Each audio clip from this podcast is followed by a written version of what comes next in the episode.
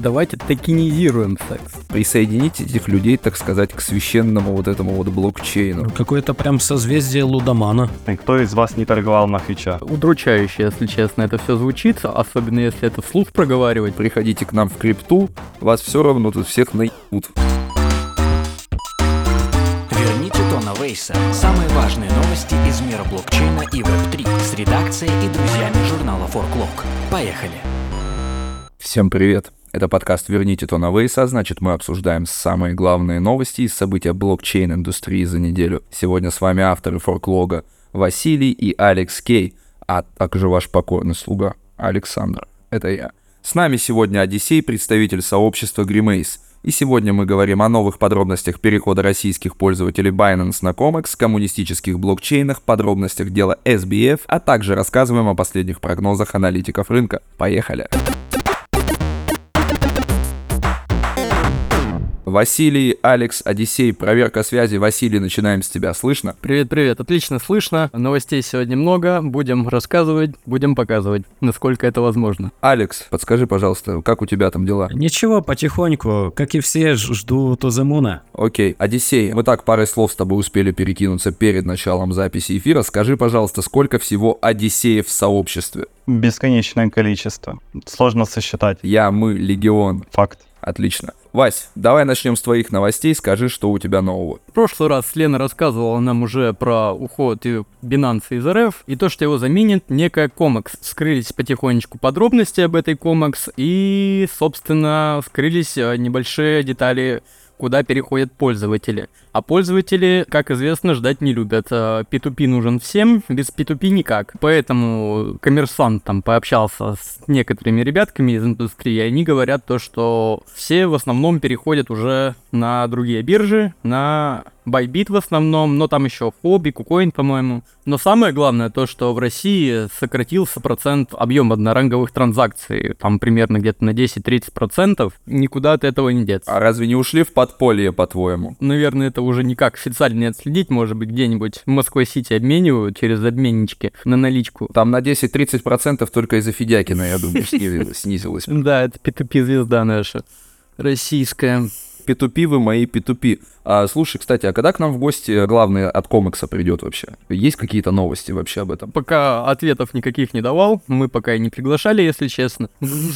Смеркис, по-моему, да, если не ошибаюсь, там официальное лицо у них заявлено сейчас. Я общался с другим товарищем, а его зовут Антон а, Торопцов, или Тароп. Ударение там не поставлен в Телеграме, к сожалению. Это скоро главный человек по российским биржам будет, поэтому следовало бы тебе научиться выговаривать его фамилию правильно. Когда позовем, мы у него в любом случае узнаем, куда у него нужно ставить правильно ударение. Слушай, а расскажешь нам про сюжет вообще? Про вот э, уход вот этого самого российского сегмента Binance. Ну, многие предполагают то, что это, скорее всего, случилось из-за западных санкций, из-за проблем самого Binance на Западе, так как их там и SEC преследует, и CFTC. Лично мне и некоторым другим экспертам кажется то, что все-таки Binance немножко испугалась, то, что их еще и за российские P2P операции накроют, поэтому так быстренько ретировалась, передала бизнес и свернула концы. А как вот ты вот э, видишь вообще вот всю эту историю? Сам-то ты вообще с Binance на комикс уйдешь или нет? А я и не пользовался Binance, если честно. Я сразу на Bybit сидел. За Binance я вот тоже немножко всегда переживал, потому что их как-то недолюбливают, особенно ли- регулирующие органы. Всегда есть риски. Собаки лают, караван идет. Binance, тем не менее, 82% бизнеса, точнее, до 70% у них снизилось из-за санкций,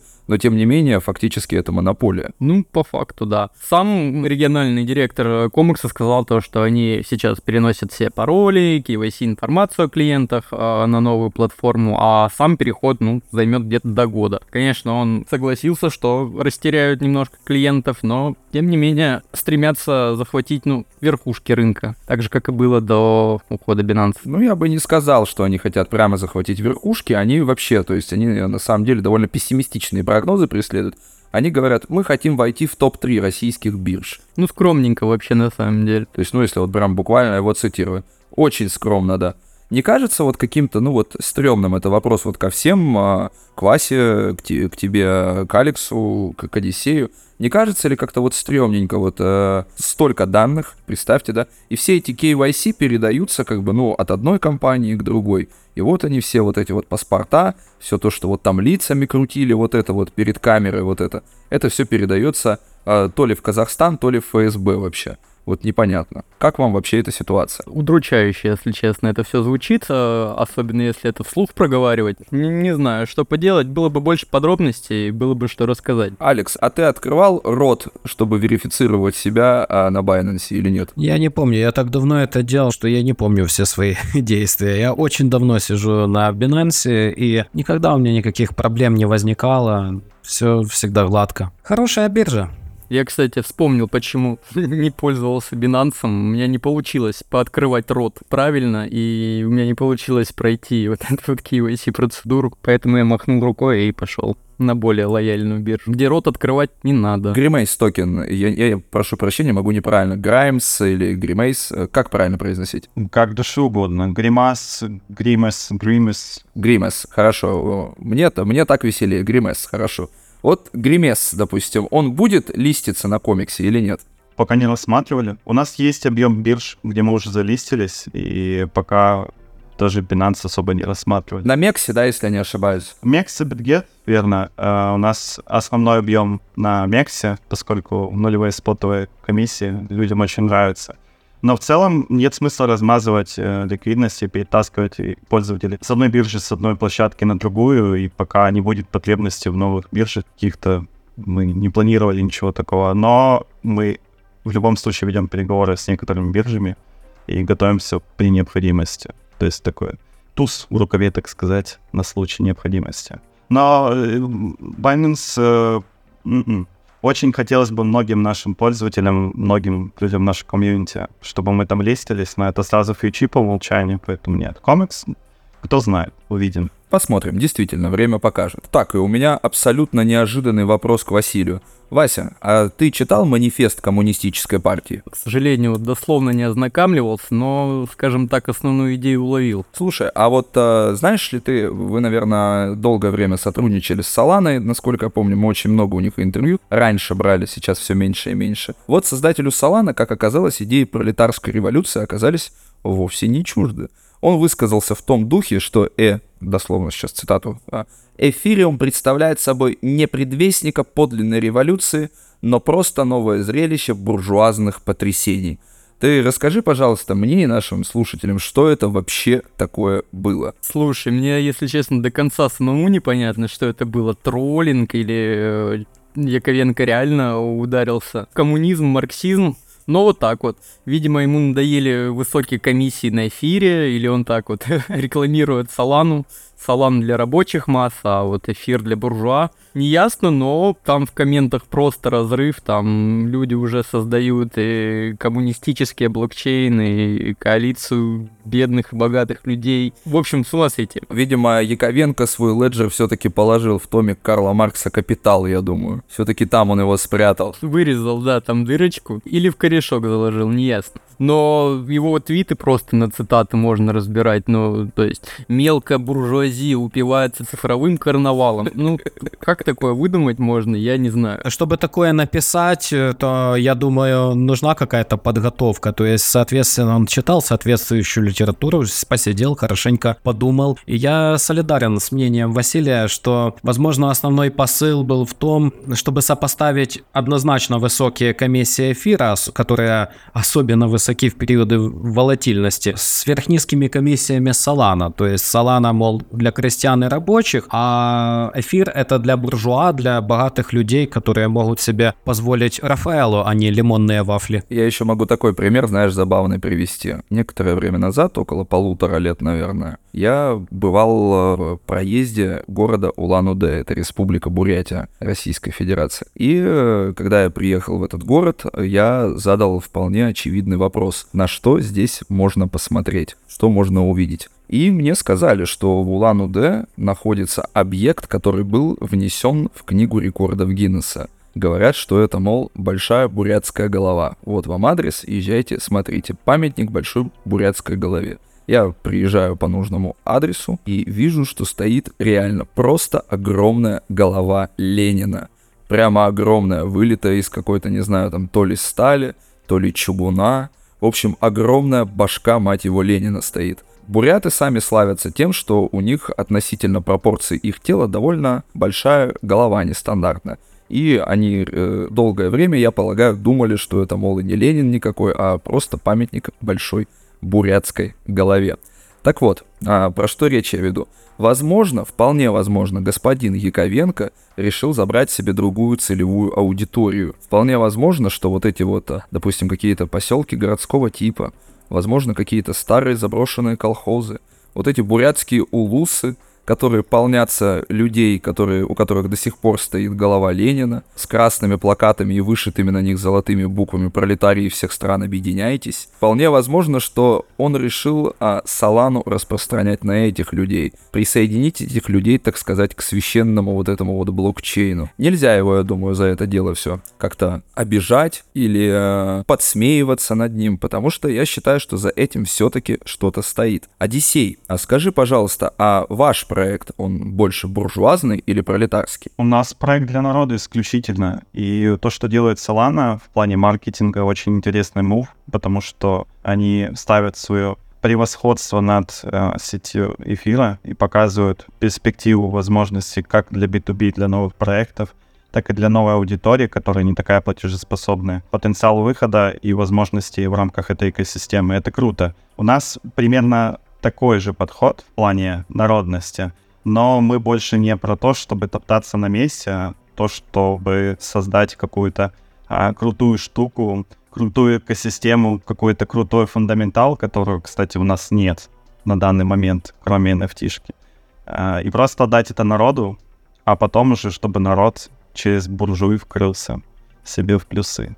То есть изначально народный концепт заключался в том, чтобы дать заводчанинам возможность лайфчейнджа, а различные фонды, различные там, миллионеры, там, кто NFT-шки флипал, там много сефиров сидит, э, кучу кэша в кармане. Весь этот кэш нужно вытряхивать и отдавать работягам, потому что когда биткоин пампили до 69, там крылись наоборот, крылись в работяг.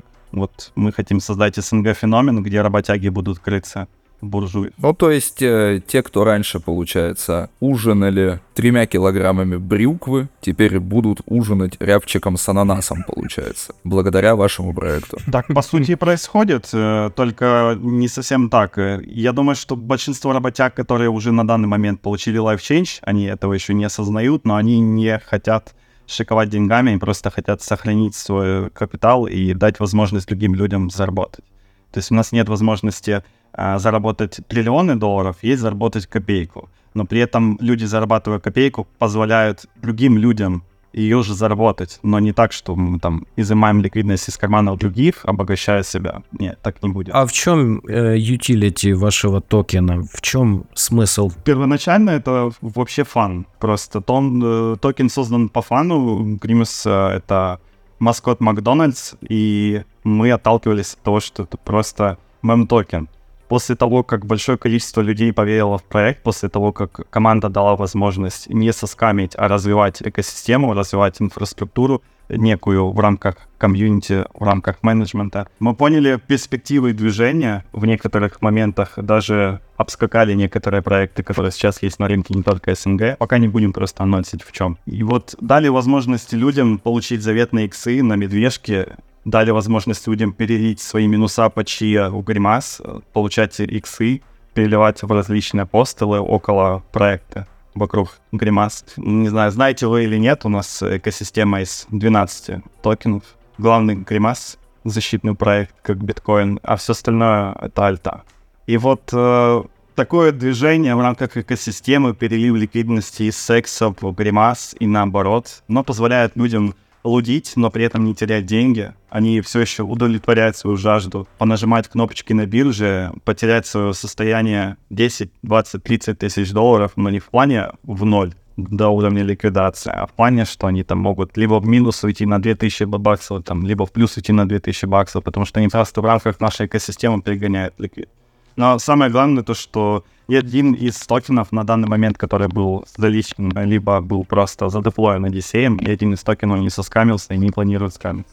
Какое-то прям созвездие лудомана. Так и есть. Мы же все лудоманы, давайте будем честны. Кто из вас не торговал на фиче? С переменным успехом. Да все торговали, за всеми грешок такой водится. Что там зря говорить вообще. Казино. Но есть один товарищ, кстати говоря, который заигрался во всю эту историю. Это ранее кучерявый Сэм, к которому я бы хотел вернуться прямо сейчас. 3 октября начались слушания по его делу. Вася, расскажи, пожалуйста, что там интересного? Все, как говорится, Сэм почти приплыл, почти доплыл, сидит на скамье обвиняемых, уже отобрали присяжных, уже сказали первые слова.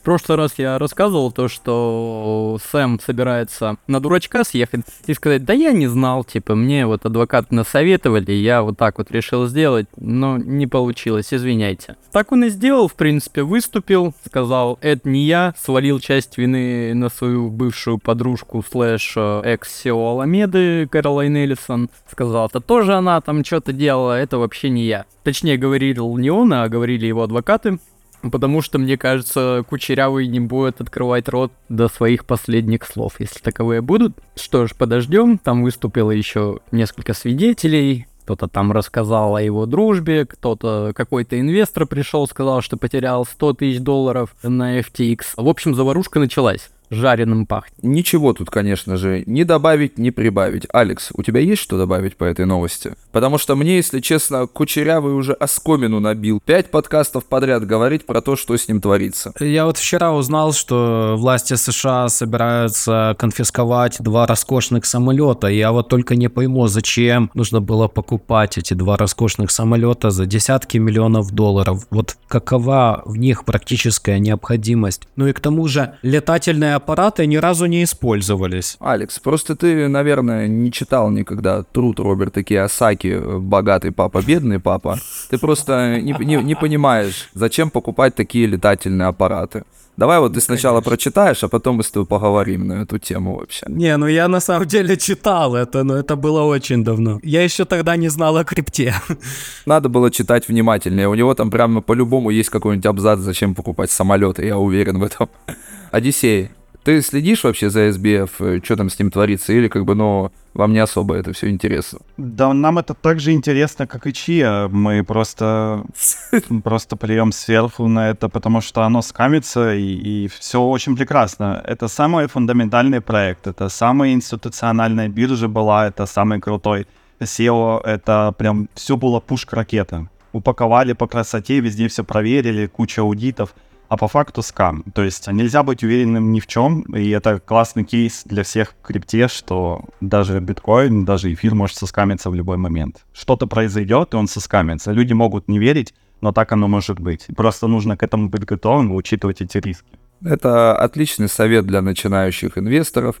Приходите к нам в крипту, вас все равно тут всех наебут в любом случае, при любом раскладе. Хочется вот закрыть тему про этого СБФ, а вот И самого СБФ закрыть тоже хочется. и это тоже очень хочется. Вот, вот цитата адвокатов о «Не преступление быть генеральным директором компании, которая подает заявление о банкротстве, ребят». Вот так вот все. Не преступление. Это вот, ну, видимо, на присяжных направленная цитата. Там, кстати, отобрали 9 женщин и троих мужчин только. Вот, может, на эту ставку делают. Ну, кстати, да, между прочим, это ранее Кучерявый Сэм, я думаю, привлекал женщин. Интересно, есть ли шансы у Сэма не загреметь надолго? Может быть, какой-нибудь найдется Сол Гудман, который хоть как-то улучшит его плачевное положение? Да там этих Солов Гудманов на, на миллиарды долларов нанимали. Ну, на миллион, ладно, извините. А кто-нибудь помнит Джона Маккафи вообще? Я думаю, все помнят, особенно его прогноз. А напомни, пожалуйста, тем, кто этого, может быть, не знает или пришел чуть попозже в крипту вообще. Что, чем он там прославился вообще, Джон Макафи, кроме своего вот этого злоучего антивируса вообще, который всех замучил вообще абсолютно. Мне кажется, его прогноз о цене биткоина гораздо более известный, чем вот этот, как ты говоришь, очень плохой антивирус. Очень плохой, согласен. Ну и что там было, что там за прогноз был такой? Он, значит, поставил цель к 2020, по моему году, если биткоин не вырастет э, до 500 тысяч долларов, он съест свой член в прямом эфире. Потом он повысил прогноз до миллиона. Ну, естественно, время подошло, и, естественно, никто ничего в прямом эфире не ел. Жалко, что так на фьючах сделать нельзя. Подожди секунду, ты вот прям ответил, то есть, ну, в прямом эфире он этого не делал, а может быть он делал это где-то в офлайне, например, и это где-нибудь просочилось. Сильно сомневаюсь. Да, он слился просто. Я думаю, что это уже чернушка как бы сейчас будет, потому что Джон Макафи все. Он а, как бы умер.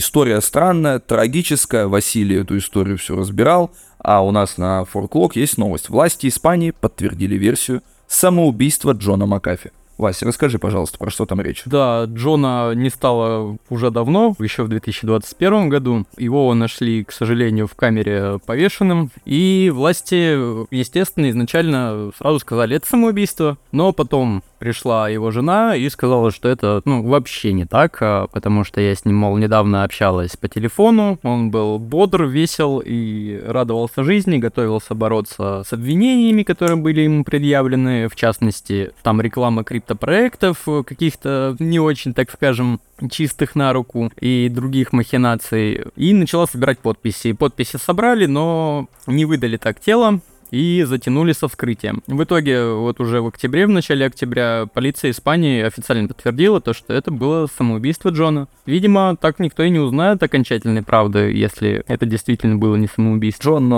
очень э, далеко был от клуба 27, потому что ему там, насколько я помню, там в районе 75 лет, то есть фактически он уже, ну, дедушка фактически был. Ну, он прожил свою жизнь ярко, это однозначно. Да, да, ребят, он прожил поистине яркую, полную приключений жизнь, а вот, может можно сделать вывод из этого всего. Вот либертарианство либертарианством, ну, он был явным либертарианцем, причем каким-то с анархистским таким уклоном, а вот от правосудия не скроешься. Если ты не платишь налоги, хайпишь какие-то скам-проекты, занимаешься рыночными манипуляциями, правосудие цивилизованных стран тебя застигнет, от него не скрыться.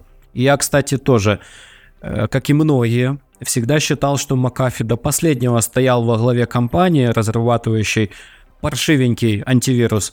А оказывается, он открестился от этой конторки еще в 94-м, по-моему, году. То есть никто не был виноват в этом. Слушай, знаешь, что мне еще интересно? Жена говорит, что он был бодр и весел. А знаешь, вот про, про кого такая же история была? Про Честера Беннингтона.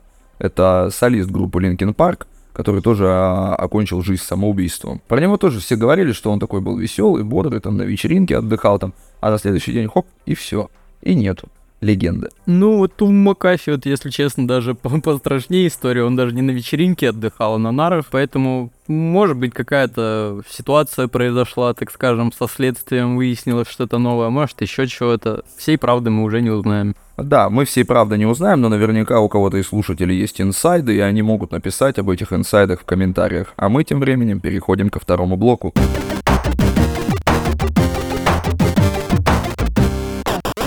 Алекс, давай с тобой, как всегда, поговорим о прогнозах и аналитике. На этой неделе любимый тобой, мной, Васей, Одиссеем, как ни крути, биткоин показал неплохой рост, а потом стабилизировался на отметке в примерно 27, а сегодня утром и вовсе в 28 тысяч долларов. Мы с тобой говорили про проклятый сентябрь, про то, что как бы он у нас исторически негативный, а я, заметь, кстати, я тогда говорил, что нельзя э, смотреть на то, что это обязательно негативный сентябрь, там 8 или 9 раз подряд был, а надо смотреть по факту. А в этом году тренд все-таки переломился. У меня есть ощущение, что каждый раз, когда происходит ценовой прыжок, аналитики начинают предсказывать бычий рынок. Расскажи о прогнозах этой недели. Ну вот действительно, один из постулатов теханализа гласит, что история повторяется. Я, конечно, понимаю, что на криптовалютном рынке все циклично, но, как э, сказали там аналитики, никто, но которые вот именно приводят вот эти успешные или неуспешные, успешные октябри, неуспешные сентябри, не может э, все один в один повторяться в разрезе месяцев. Я скептически отношусь к этому подходу. Тем более, что сентябрь вопреки так называемой тенденции, что сентябри, мол, негативные, в этот раз выдался умеренно позитивным, то есть плюсовым. Ну и вообще многим аналитикам свойственно притягивать за уши что-то, ну, уже постфактум. Вот они показывают, какие не крутые аналитики, а вот что-то предсказать, действительно, наперед. Но это для них сложная задача, серьезная очень неопределенность, да. Ну вот, я же придерживаюсь точки зрения, что криптозима уже давно на исходе, если уже не завершилась, а происходит консолидация и постепенное укрепление цен перед пред- и постхалвинговым ралли. Вот именно такие ралли, именно на фоне халвинга и после него, наиболее наглядно иллюстрируют цикличность криптовалютного рынка. То есть не сентябри успешные, не октябри, а, а вот именно цикличность э, на фоне халвинга. Вот это действительно исторически всегда работало. И вот эти вот аналитики, эксперт э, недавно там я не помню, что за фирма, но привели несколько аргументов в пользу прогноза с возвратом цены к 25 тысячам. То есть э, какие-то скептики они назвали, что от ожидания негативной динамики фьючерсных ETF на эфир ну, окей, а что если все же одобрят спотовый биткоин ETF? Это будет действительно мощный фактор для рынка, который оживит его. Тем более, что есть прогноз от бывшего управляющего директора BlackRock Стивена Шонфилда, вот что SEC зарегистрирует наконец этот спотовый первый биткоин ETF в США в течение 3-6 месяцев. И при этом SEC, э, вероятно, одновременно даст зеленый свет не одному фонду, а всем остальным заявкам. Однако вот эта фирма, о которой я говорю, которая давала негативный прогноз о, возврате к 25 тысяч, она говорит, что сопротивление 29-30 тысяч станет в этом году потолком. И в принципе то же самое говорит Артур Хейес, то есть соучредитель BitMEX известный такой чувак своими прогнозами. Вот он говорит тоже, что в этом году цена биткоина выше 30 не выберется. Однако у него очень позитивные долгосрочные прогнозы, что к 2024 году цена первой криптовалюты достигнет 70 тысяч, а до 2026 года биткоин и вовсе подорожает э, до 750 тысяч и даже до миллиона. А основными факторами роста, по мнению ХС, станут это ограниченное предложение биткоина при растущем спросе, особенно после халвинга. Биткоин станет еще более дефляционным. Одобрение спотовых ETF и то, что сейчас происходит, это э, геополитическая неопределенность, я бы даже сказал, растущая геополитическая напряженность. Вот такие дела. Все время ждется, ждется этот халвинг. Вот все и знают, когда у него дата будет. И вот у меня такой вопрос, кстати, возник, Одиссей. Если Grimace в вашей инфраструктуре это как биткоин, то есть ли у него халвинг? И если да, то когда он будет, если нет, то почему нету? Ну, биткоин же фармится, есть майнинг, и это же фундаментальный проект. А Grimace, э, вся эмиссия есть, она выпущена. Часть залочена, часть не залочена где-то. А какие условия будут аллокации вот этой всей? Да нет никакой аллокации, по сути. Есть токеномика, и по этой токеномике все распределено. Э, все, что залочено, условно я называю залочено, нет ни одной залоченной монеты на данный момент. Все в открытом доступе, но все разбросано по кошелькам, кошельки можно по ончейну посмотреть, по этим кошелькам никаких движений особо не было. Если это кошельки, например, там мой кошелек, э, с него ничего никуда не уходило. Единственное, мы там пробовали, тестировали с дебанком, разные манипуляции делали, и в целом получилось здорово. Нас загнали в топ-10 дебанком, потом буржуи нажаловались, и нас оттуда выгнали. Но это в следующий раз расскажу. На самом деле нет никакого халвинга по Гримас, э, и люди могут покупать его по рынку сейчас, он будет дорожать или будет дешеветь, все зависит от маркетмейкера. Было четко подмечено до этого, говорили, биткоин пойдет на 30, 30 не пробьет, пойдет вниз, я вообще топлю за то, что биткоину пора сходить на 15-16. Я топил за это до этого и буду топить в перспективе в будущем, потому что ну, не дадут. Есть коридор, институционалы, маркетмейкер держит в коридоре актив, и в БУ не будут выходить люди, это невыгодно. Нужно залочить ликвидность, либо дать им возможность выйти в минус.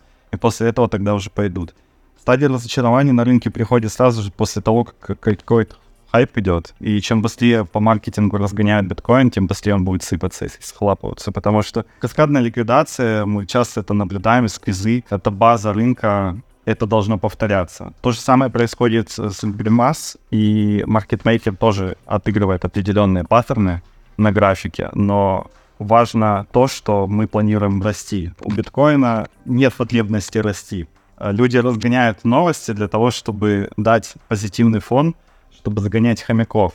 Но по факту их просто бреют. Если мы берем гримас, когда была рекомендация, так сказать, от большого количества СНГ админов на то, чтобы заходить в гримас там, по 16, по 20, люди скипали эту идею. Потом э, был панк до 48. Э, люди все еще не верили в это, думали, что скам. Но вот по 95 они залетели, потому что по 95 это точка обхода. И когда мы там предлагаем другим людям тоже заходить в проект на текущий, говорим, что это лой по рынку, там в течение двух-трех месяцев вы увидите очень интересные иксы, красивые зеленые палки, люди говорят, нет, это скам, но потом на фамбанге залетают все. Потому что что? Потому что хамелки и фамбёбы. Ну, точнее, не так фомоебы и долбёбы, по большей части. Хорошо. Получается, что давай в твоем блоке мы перейдем. Почему биткоин хуже Гримейс? Вот такая у меня идея будет. Вот так мы с тобой обсудим. Нельзя так. Биткоин хуже Гримейс. Ну, нельзя. Ну, некорректно. Нужно отдавать дань биткоину. Да, да, да, да, да. Как начало всех начал. Нет, деду всегда надо стул к столу поставить. Нельзя деда на пол сажать, все правильно.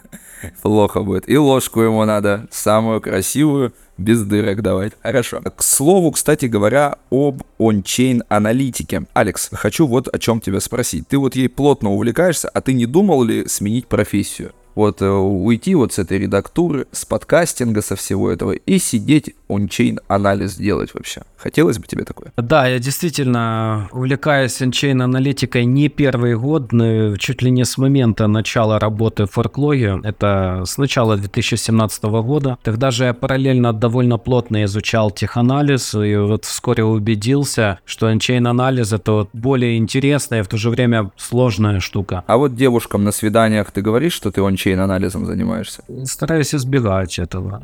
Говорю, что аналитик. А почему? Ну, чтобы они не пугались. Это звучит как венерическое заболевание. То есть ты думаешь, что ты своим анчейн-анализом можешь напугать девчонку, да? Да, они подумают, что я слишком сложный, замороченный. Вот. Алекс, так это получается ты обманываешь, потому что ты действительно сложный и замороченный. То есть потом на втором свидании она тебя увидит, на третьем там у вас все случится, потом она переезжает к тебе, а ты хренак и сложный и замороченный. Получается, что до этого ты ее в заблуждение выводил. Это я занимался рыночными манипуляциями, как Макафи. И, и тут заходит сека. Все, я тебя понял. Смотри, не закончи, как он. Ладно, хорошо. Я к чему это все спрашивал? У нас новая рубрика на Форклог, кем стать называется и вышла твоя статья с разбором этой профессии.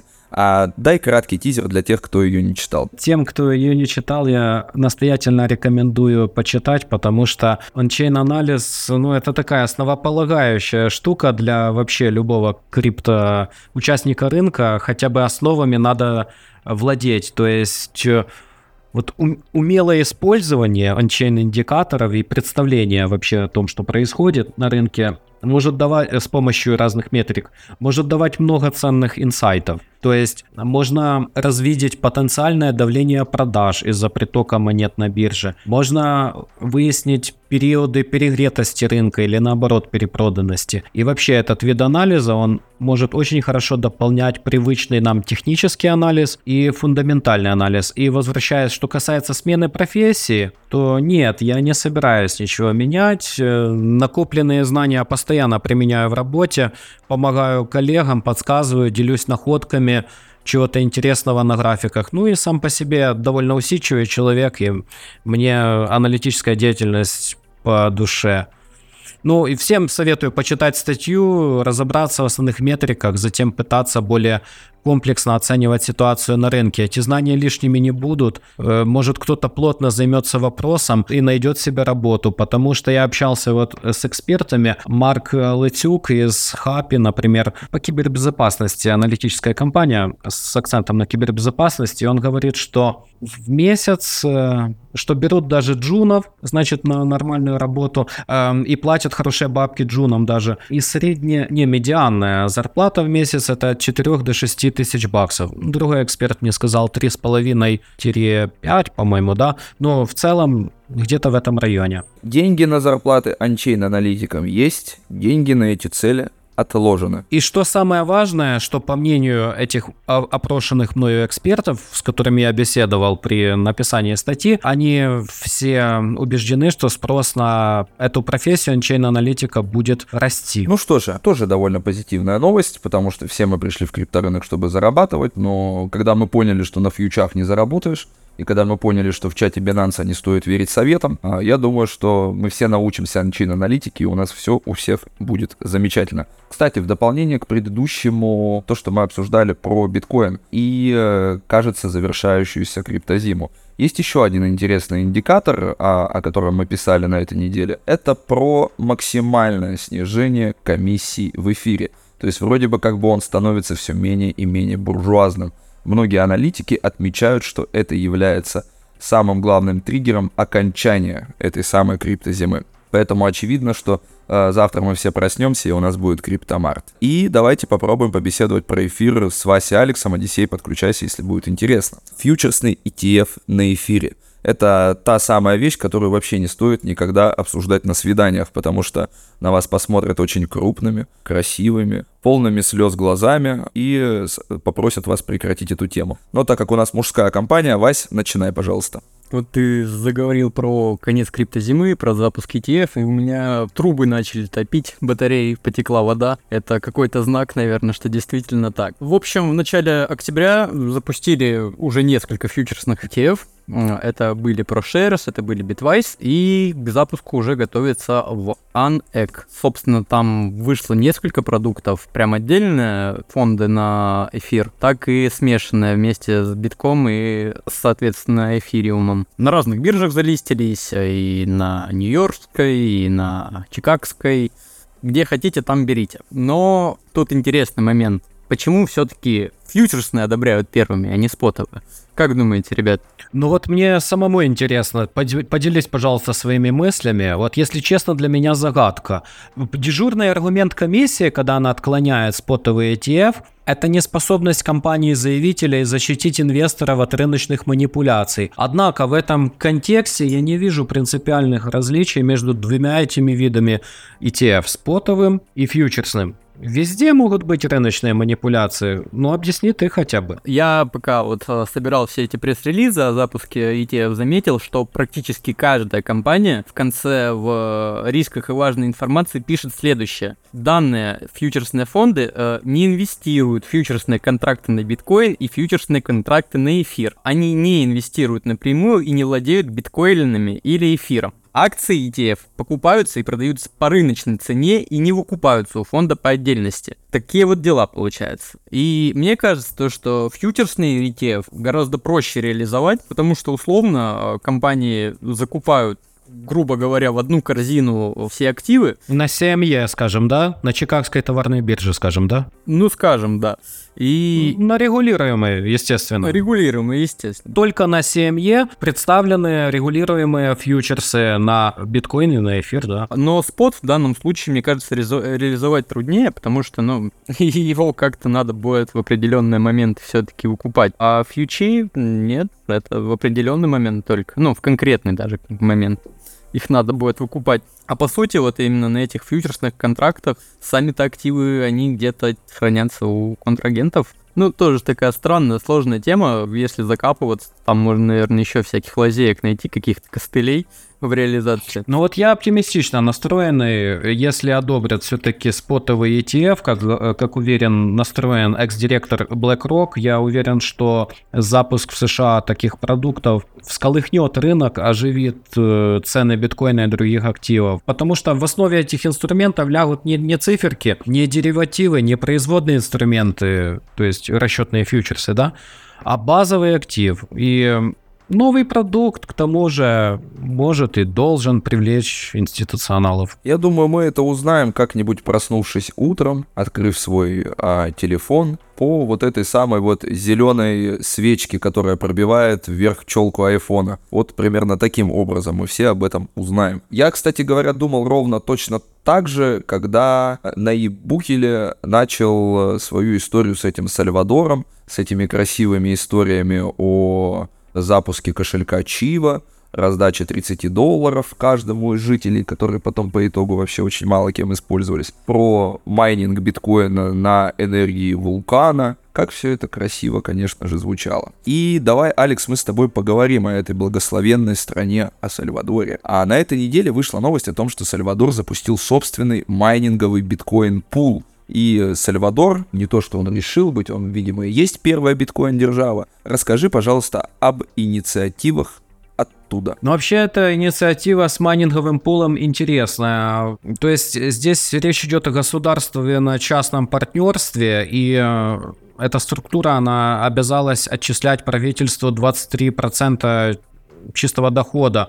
Эти средства будут инвестироваться в, в энергоинфраструктуру для поддержания экономического роста.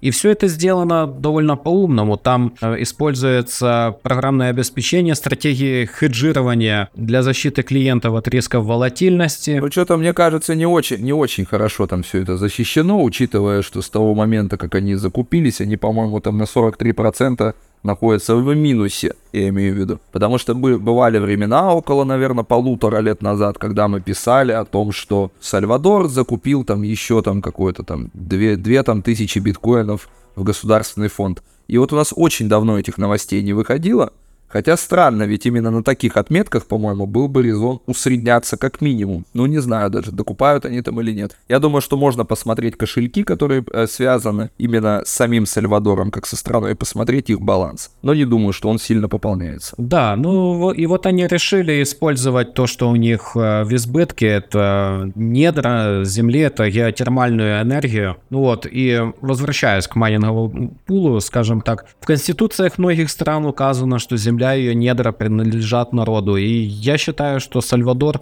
вот он показывает многим странам пример, как можно эффективно использовать природные ресурсы, принося выгоду обществу, привлекая частные компании что немаловажно. И за этим экспериментом, ну, как бы скептически мы не относились, а он интересный, за ним стоит понаблюдать, и не только простым обывателям, а, но и правительствам многих стран хотя, с другой стороны, власти многих стран, если заинтересуются этим, то увидят только фискальную составляющую, как это вообще принято сейчас. То есть наполнение бюджета, а не драйвер для активизации деловой активности и создания новых точек роста.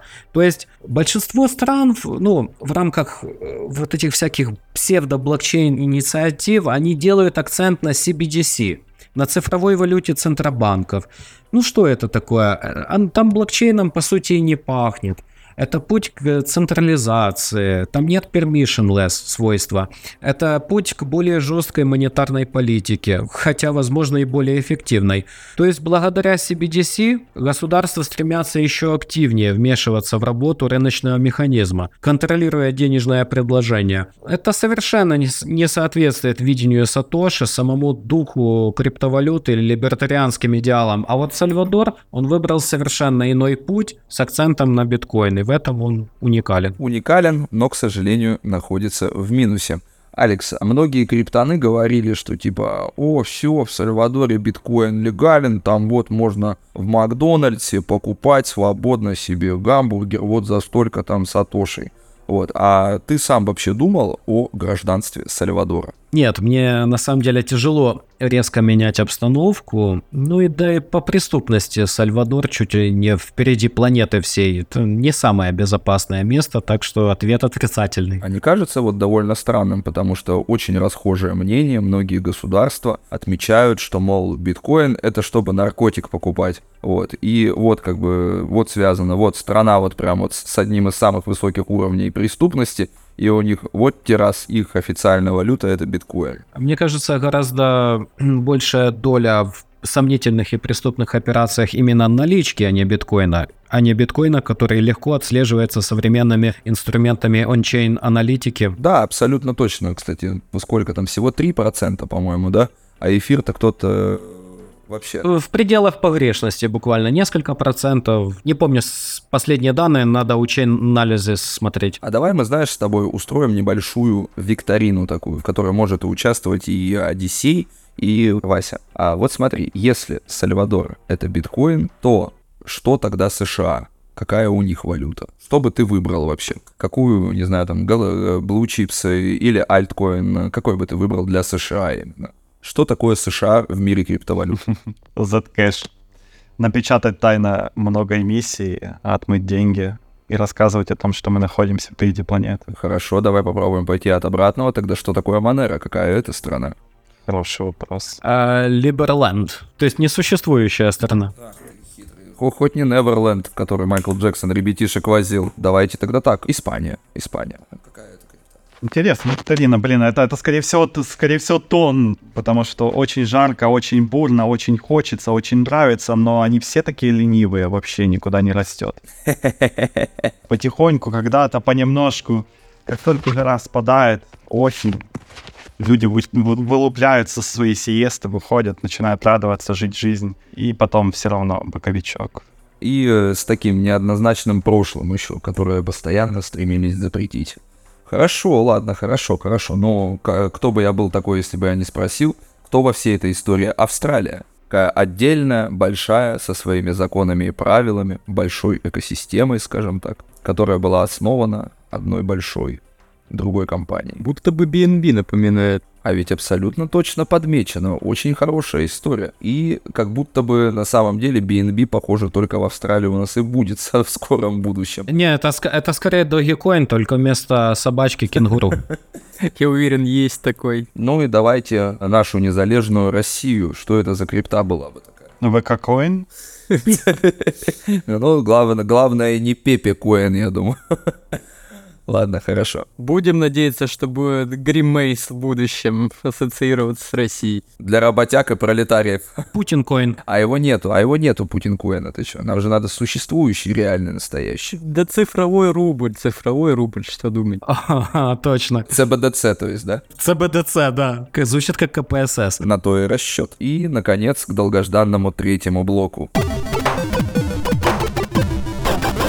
Одиссей, нам про твой проект рассказывал еще Глеб Джоут из Битгет. Он по отношению к нему очень позитивно был настроен. Вот теперь мы можем тебя самого порасспрашивать. Мы тебя очень долго звали, и наконец-то ты к нам пришел. Расскажи, пожалуйста, как возникла идея Гримес и что это такое сейчас? Слушай, как возникла идея, это очень долгая история, и каждый участник команды будет рассказывать свое видение. Я считаю, что это стечение обстоятельств, это божья милость, это возможность каждому из нас сделать то, что мы хотели, и просто вот так оно создалось, рандомно, по фану, ничего не ожидая взамен, но отдавая все, что есть. И на данный момент это большой комьюнити, это экосистема из нескольких проектов уже на данный момент. Это некоторые фундаментальные вещи, которые делаются за кулисем для того, чтобы а, разорвать пуканы всех хейтеров. Но я думаю, что стоит поговорить не об этом, стоит поговорить, собственно, о комьюнити, потому что золото находится именно там. То есть важно подметить, что Гримас — это большое количество людей, которые хотят реализовать свою мечту.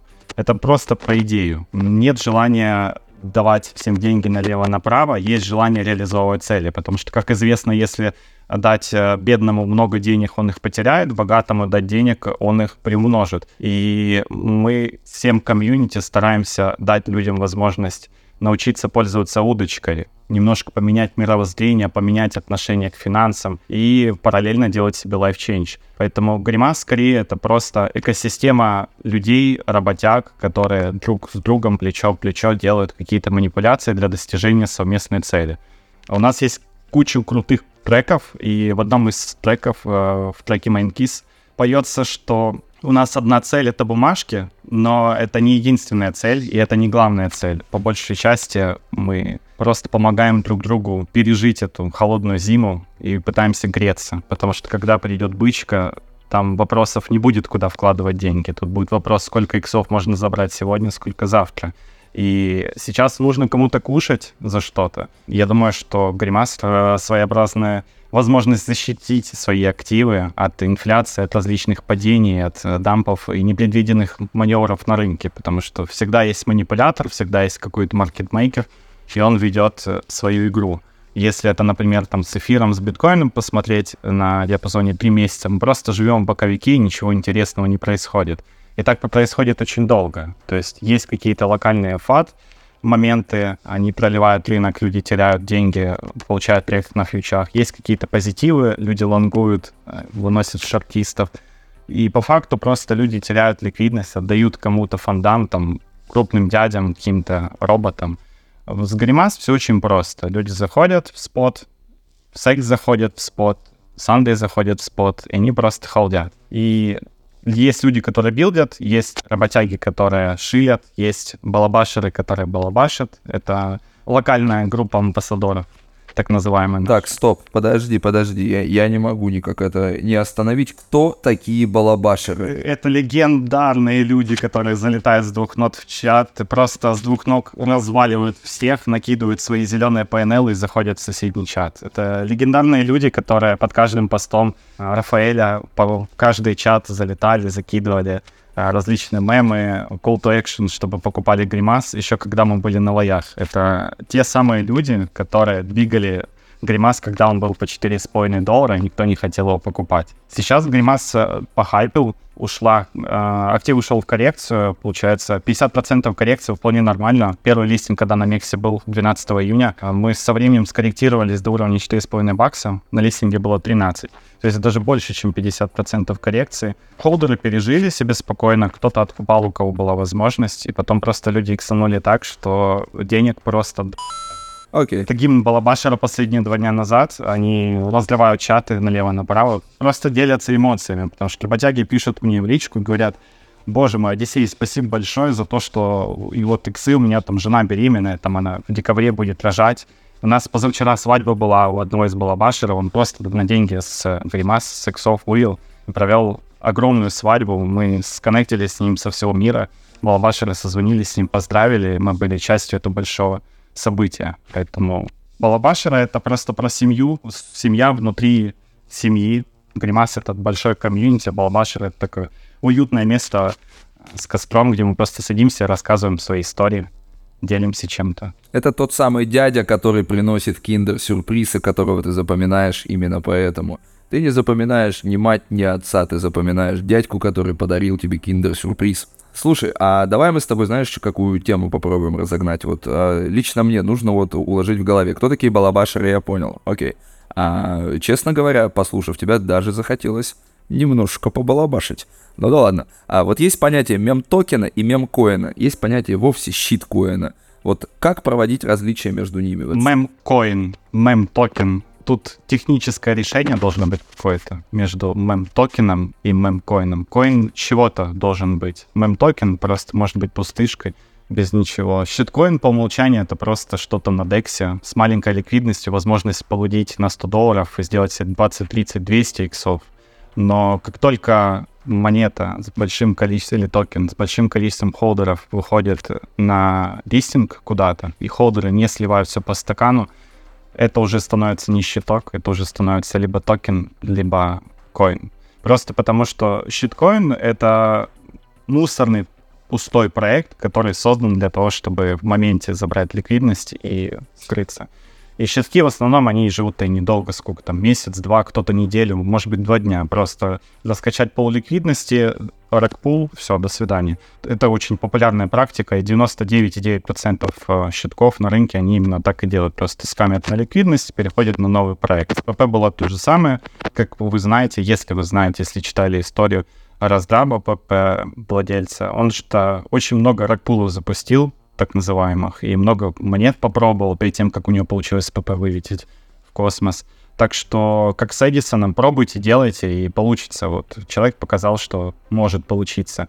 Мы идем по его пути, только э, не в плане, что мы идем скамить. Мы, ус, э, получается, усилия все прикладываем и трудимся для того, чтобы не называли нас щиткоином. Да и, в принципе, не имеет значения, как называют э, мемкоин, токен. Я лично не вижу в этом разницы, потому что мне все равно. Для меня есть гримас. Для меня есть э, биткоин, эфир, которые создали рынок криптовалюты, так называемый текущий рынок криптовалюты. И еще тысячу других проектов, которые на себя перетягивают одеяло.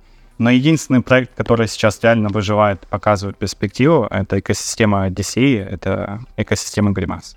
Поэтому ни мем-токен, ни мемкоин, ни щиткоин не подходит к нам. Мы скорее про цифровое золото. Довольно оптимистичный настрой, я могу отметить. Одиссей, слушай, а такой вопрос вот к тебе.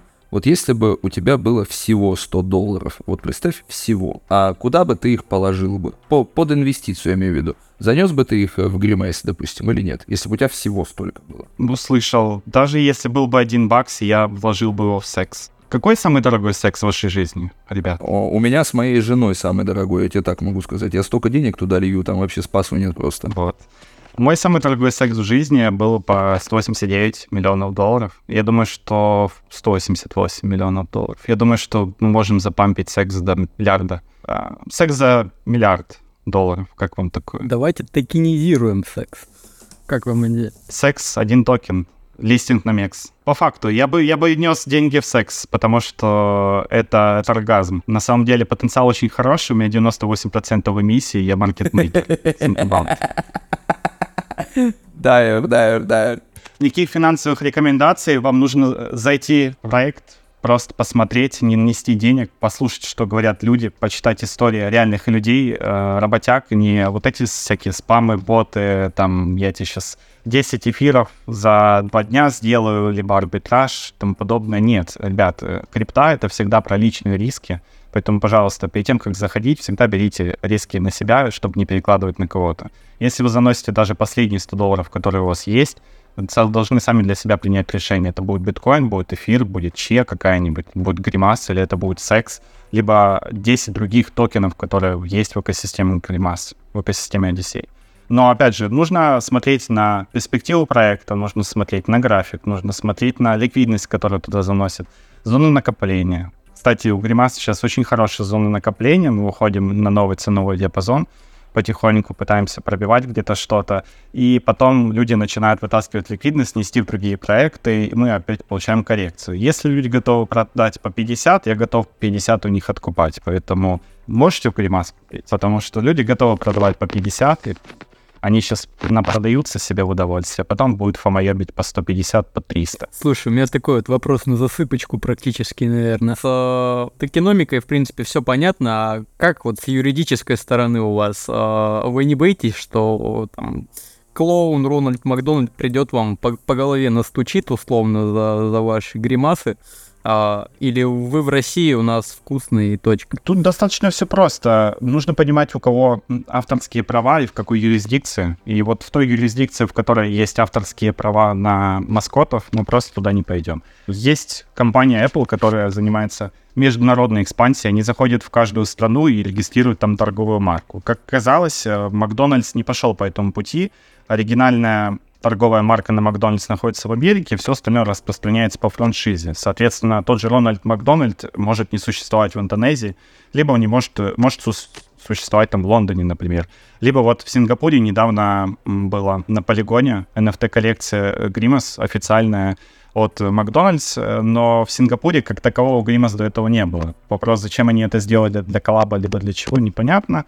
Но они это сделали. То есть там есть торговая марка такая, мы посмотрели, и в целом в всех юрисдикциях, в которых мы сейчас работаем, у нас не было никаких проблем, не было никаких обращений. Есть кучу хейтеров, которые думают, что мы у кого-то что-то украли, но на самом деле Илон Маск тоже много чего делает. Люди у него крадут, выкладывают на Дексе, потом листятся и чувствуют себя достаточно комфортно. И это касается не только Илона Маска, это в целом мире так происходит. Люди копируют какую-то идею, берут какое-то название. У названия в рамках нашей юрисдикции нет авторского права, мы можем его использовать. Листинг на MEX. MEX, э, штаб-квартира находится в Сингапуре. Э, в каком-нибудь в Сингапуре к нам никто не приходит за гримас, ничего не спрашивают, соответственно, вопросов никаких нет. И не будет, потому что этот вопрос мы уточняли, и с этим вопросом у нас вопросы возникают только в Америке как бы это ни было тавтологически парадоксально. Да, и правильно, потому что, на мой взгляд, это в любом случае, любой мем — это акт э, созидания и творчества, в некоторых случаях сотворчество. Как э, есть хорошая фраза для художников, что плохой художник подражает, а хороший художник он ворует, поэтому, господи, взяли э, то, что было создано, но никем не используется. А это очень хорошо. Это очень хорошо, если вы можете из этого делать деньги. Однако, многие довольно скептично относятся ко всей этой движухе про мемкоины, токены и так далее. Зачем вообще нужны мемные монеты?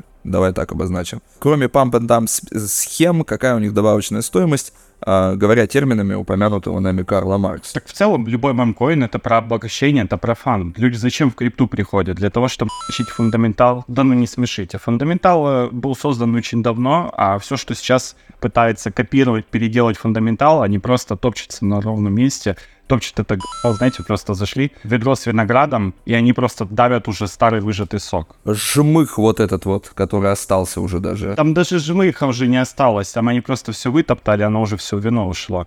Они ничего нового не создают, а просто друг друга паразитируют и размножаются. Мемкоины в этом плане очень классный инструмент для тех, кто приходит в крипту, потому что есть возможность как и ректануться, так и заработать ого-го. Если ты в биткоин вложишь сейчас, 20 иксов он тебе завтра не даст. Но он тебе даст гарантию, что ты не упадешь на а, просадку 80%.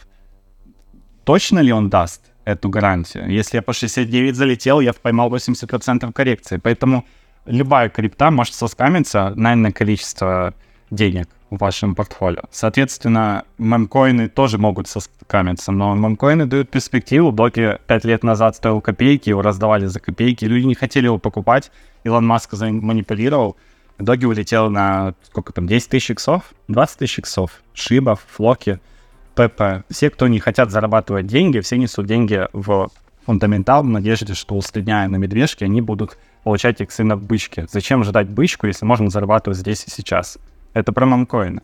Добавочной стоимости никакой нет. Э, Рынок манипулируется одним маркетмейкером там, или двумя маркетмейкерами, кто там находится. Если гра- грамотно монеты раздать, распределить на старте проекта, если высадить всех китов, если не давать китам манипулировать рынком, манипулятор остается один. В основном это создатель. Если у создателя нет цели скамить проект, есть цель дойти до какой-то точки, отметки финансовой, и довести там свою, а, свою аудиторию, своих подписчиков какой-то конкретной ценовой цели, то мы будем до нее идти, мы ее сделаем в любом случае. И то же самое касалось ПП. Люди ставили ставку, дошли до какого-то уровня капитализации, залистились на Binance, сделали там свои 2-3 икса, и потом просто в боковике, правая часть графика, они себе там дрочатся, манипулируют, тому подобное. Кто-то зарабатывает, кто-то теряет. Но это инструмент. Это классный инструмент с хорошей волатильностью, который дает заработать в моменте. Это вот про манкоины, мне кажется. Кому как не тебе, собственно говоря, не то что казаться, это, ну, это, это знакомо тебе, я думаю. Но это субъективно. А как насчет э, родмэпа вообще? Что планируете в ближайшем будущем? Или если как бы, ну, привязаться прям к твоим словам, вот сейчас как пиявочка, так присосаться к ним. Вот смотри, до какой цели хотите довести подписчиков а, Граймос и э, чего ждать вообще? У нас самый лаконичный родмэп в мире. Один биткоин равно один гримас. Надеюсь, что биткоин не соскамится раньше, чем мы запампимся выше 8 тысяч долларов, но изначально у нас была цель дойти э, с балабашерами до цифры 1, 1 тысяча долларов. После достижения отметки 50-100 мы поняли, что 10 иксов от текущих, не имея ничего за спиной в плане фундаментала именно публично, мы можем сделать намного больше. Мы охватили маленькую толику СНГ, и мы можем просто поработить весь мир э, гримасом, заставить Илона Маска принять биф между ним и Макдональдсом, заставить Илон Маска принять к оплате э, гримас для покупки Теслы. Это все реально то, что он говорил в 2018 году, или то, что он говорил там относительно недавно, это выполнимо, потому что люди, которые стоят за проектом, это движущая сила. И вот этот roadmap, один биткоин, один гримас, либо люди задампят гримас, ой, задампят биткоин до уровня, ну там, не знаю, 8 тысяч, 10 тысяч за биткоин, либо гримас пойдет на отметку 20 плюс. Тут два варианта. Но 20 тысяч долларов за биткоин на бычке — это более чем. 20 миллиардов капитализации в большой экосистеме с реальными людьми, с миллионом аудиторий — это более чем реально. Потому что SafeMoon рисовала из ничего палки космические достигала нереальных целей, и потом просто скамилась. Мы идем по пути э, равномерного роста, планомерного накопления, вытягивания китов, э, распределения, перераспределения накопления, памп, фоматство, новые цели, еще один памп, коррекция. И, в принципе, как весь рынок работает. Звучит прямо как план. Но я воспользуюсь прямо тут формулировкой Сергея Менделеева, нашего гостя на подкасте. Важный момент здесь еще, а сколько доллар будет стоить вообще во всей вот этой, во всем этом уравнении? Потому что, да, пускай один uh, Grimace равен 1 BTC, окей, но чему будет равен доллар, если мы все измеряем это именно в нем? По отношению к чему? Инфляция сжирает доллар. Фактически каждый день мы теряем фактически мы каждый день теряем денежку с кармана. Если мы зарабатываем все еще тысячу долларов на заводе каком-нибудь из года в год, просто нас обдирают. Инфляция сжирает с кармана по 6-8%, фактически, может быть, даже все 20%. Мы этого не замечаем, но мы беднеем. И биткоин пока упадет до 8, гримас вырастет до 8, ну так-то процентов на 20, может быть, еще и подешевеет доллар. К следующему лету, я думаю, что мы успеем добить таргеты наши. Поэтому вся надежда на то, что доллар не так сильно подешевеет. Хотя какая разница, серьезно, какая разница, если гримас по 20 тысяч, а доллар там подешевел на 20%, это все равно космические деньги. Когда гримас по 8 тысяч, это уже космические деньги для многих. А это только один проект. Я напоминаю, кстати говоря, для наших слушателей, что за прошлый год в России было продано всего лишь 43 Lamborghini. Кто знает, может быть, вложившись в проект Grimace, вы сможете стать счастливым обладателем и увеличить эту цифру за этот год. А, Алекс, есть ли тебе что добавить? Да нет, э, нечего добавить. Если Гримейс, разве что это, что если Гримейс будет стоить через год 8 тысяч, то это будет равносильно текущим 6 тысяч при инфляции в 20%. Реальной инфляции. Ну, это даже 25%, я бы сказал, наверное если уж э, до, до цифр прям доколупываться тут. Ну, плюс-минус. Никто же не знает реальный уровень инфляции. Согласен, согласен полностью. Одиссей, безумно приятно было поговорить. Мы ждем тебя еще на наших подкастах. Сегодня мы обсудили а, историю с Binance и Комаксом. В ближайшем месяце, я думаю, мы сможем пригласить какого-то ЛПР к нам на подкаст и побеседовать с ним обсудили нелегкую судьбу SBF, который совсем скоро, кажется, поедет э, отдыхать в роскошные американские тюрьмы. А с Алексом мы обсудили прогнозы на биткоин и э, эфир ETF. Также мы узнали, что Алекс совсем не хочет себе гражданства Сальвадора, и узнали, что у проекта Grimace есть весьма амбициозные планы по достижению равной стоимости с биткоином. Притом, либо он пойдет либо вверх, либо он пойдет вниз, все равно это случится. Этому уравнению суждено быть. Ребят, всем спасибо, всем пока. Был безумно рад вас слышать. До скорого. Всем пока. Услышимся на следующей неделе. Всем спасибо, всем сексуального настроения. Это был подкаст «Верните Тона Вейса». Слушайте нас каждую неделю.